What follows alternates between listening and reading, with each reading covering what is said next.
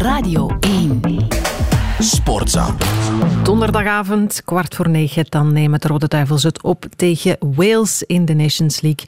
In dat nieuwe shirt hè, dat we uh, om tien uur kunnen zien, want uh, dan zullen we weten hoe dat eruit ziet. Iets met vlammetjes, uh, die waren er afgelopen weekend ook in de Nationale Voetbalcompetitie. Laten we daar misschien even naar teruggaan. Hè. Goedemorgen Peter van den Bemt. Goedemorgen. Er waren donkere wolken voor Club Brugge, dat is voor straks. Laten we beginnen met uh, dat nog eens daverde als vanouds. Want het uh, klopte de Champions League helden van Brugge met maar liefst 3-0. Hoe hebben de Luikenaars dat voor elkaar gekregen? Maar door uh, te spelen zoals het volk in Luik dat graag willen, met een groot hart, met uh, passie, strijd, overgave en ook wel kwaliteit uh, natuurlijk. En maximaal geprofiteerd van wat toch een collectieve off-day leek te zijn bij Club Brugge. Maar alle verdiensten voor Standaard, de spelers en het publiek ook. Die tyfo's voor de wedstrijd, dat, die zijn wel bij het strafste wat ik in 30 jaar in een stadion al gezien heb, moet ik zeggen. Over de hele wereld misschien wel.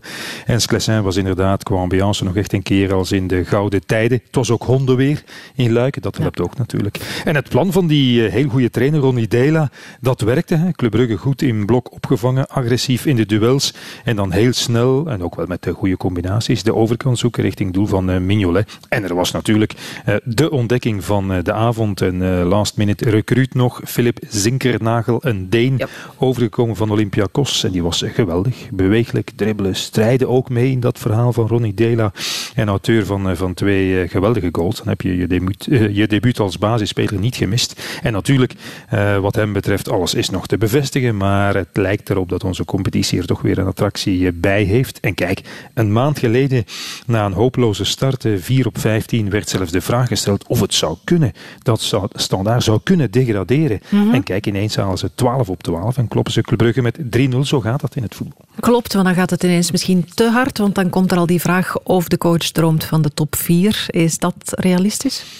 Ja, daar staan ze dan dichtbij. Ik zou zeggen, op dit moment denk ik dat dat niet realistisch is. Hè, want wat mij betreft zijn er toch al drie zekerheden voor vier plaatsen met Club Brugge, Antwerpen en Racing Genk. Maar goed, als Standaard zo kan blijven evolueren, dan gaan ze misschien wel mee strijden. En mm -hmm. dat is op zich al een heel straffe prestatie.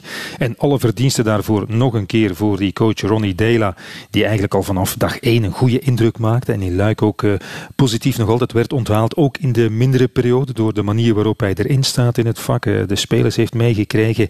Want niet vergeten, gisteren stonden uh, tien spelers aan de aftrap die er vorig jaar ook al waren. En die dus onder twee verschillende trainers zo'n desastreus seizoen hebben gespeeld. Ja, dan lijkt het mij toch het werk van de coach te zijn. Ja. En, en standaard straalt zoals dat moet weer energie, beleving uit. Zoals de coach zelf ook langs de lijn. En ze voetballen met een duidelijk idee. En, en eerlijk, ik denk dat uh, deze ploeg nog altijd niet overloopt van de intrinsieke pure kwaliteit. Maar goed, Deila weet dat op dit moment te compenseren met, met mentaliteit. En we gaan zien, hè, want ze hebben nog vier of vijf uh, nieuwe recruten gehaald in de laatste dagen van de transferperiode. Die zijn nog niet in beeld gekomen, toch niet echt. Als, die, uh, als een paar daarvan kunnen brengen wat, wat Zinkernagel brengt, ja, dan heeft Standaard natuurlijk kwalitatief een enorme injectie gekregen. En in afwachting daarvan toch maar mooi 12 op 12. Dat was niet tegen de sterkste ploegen. Nu ineens dan toch Club Brugge, een pracht, een, een, een, een penalty goal maar tegen pardon, in vier wedstrijden. Met die Bocadi die gekomen is uh, uit, uit blessure uiteindelijk fit. En die zorgt toch voor stabiliteit. Vorige week bijvoorbeeld voor het eerst in 15 jaar gewonnen op het veld van Sint-Truiden. En nu dus die 3-0 tegen Club Brugge. Dan mag je als supporter van Standaard toch minstens hoop koesteren. Ja, en wat moet je denken als clubsupporter? Dat grote contrast, hè? dinsdag 0-4 in Porto. Gisteren dan verliezen in Luik. Je zei off-day, is dat de verklaring? Maar ja, het was een week van extreem in elk geval. Hè, voor Club Brugge na misschien wel de strafste prestatie ooit van een Belgische club in de moderne Champions League. Nu heel slap in uh, Luik. En het was ja, redelijk compleet, dat uh, falen collectief en individueel. En, en Club had nog uh, heel lang in de eerste periode balbezit. Leek ook weinig aan de hand, controle. Maar ze deden daar dan wel niets mee met dat balbezit. geen diepgang, ja, weinig beweging, weinig spelers die wat wilden ondernemen. En spelers die de voorbije weken, zeker dan in het kof offensieve compartiment toch uitblinker waren, die nu uh, in Luik heel matig waren. Ik denk dan aan Skof Olsen, aan, aan Soa, aan Hans van Aken ook. Jaremchuk, die voor het eerst mocht starten, is toch een uh, toptransfer. Die was ook gewoon slecht. En uh, achterin bleek die geweldige Silla, die we zo hebben bewonderd de voorbije wedstrijden, dan toch ineens een heel nerveuze jongen van 19.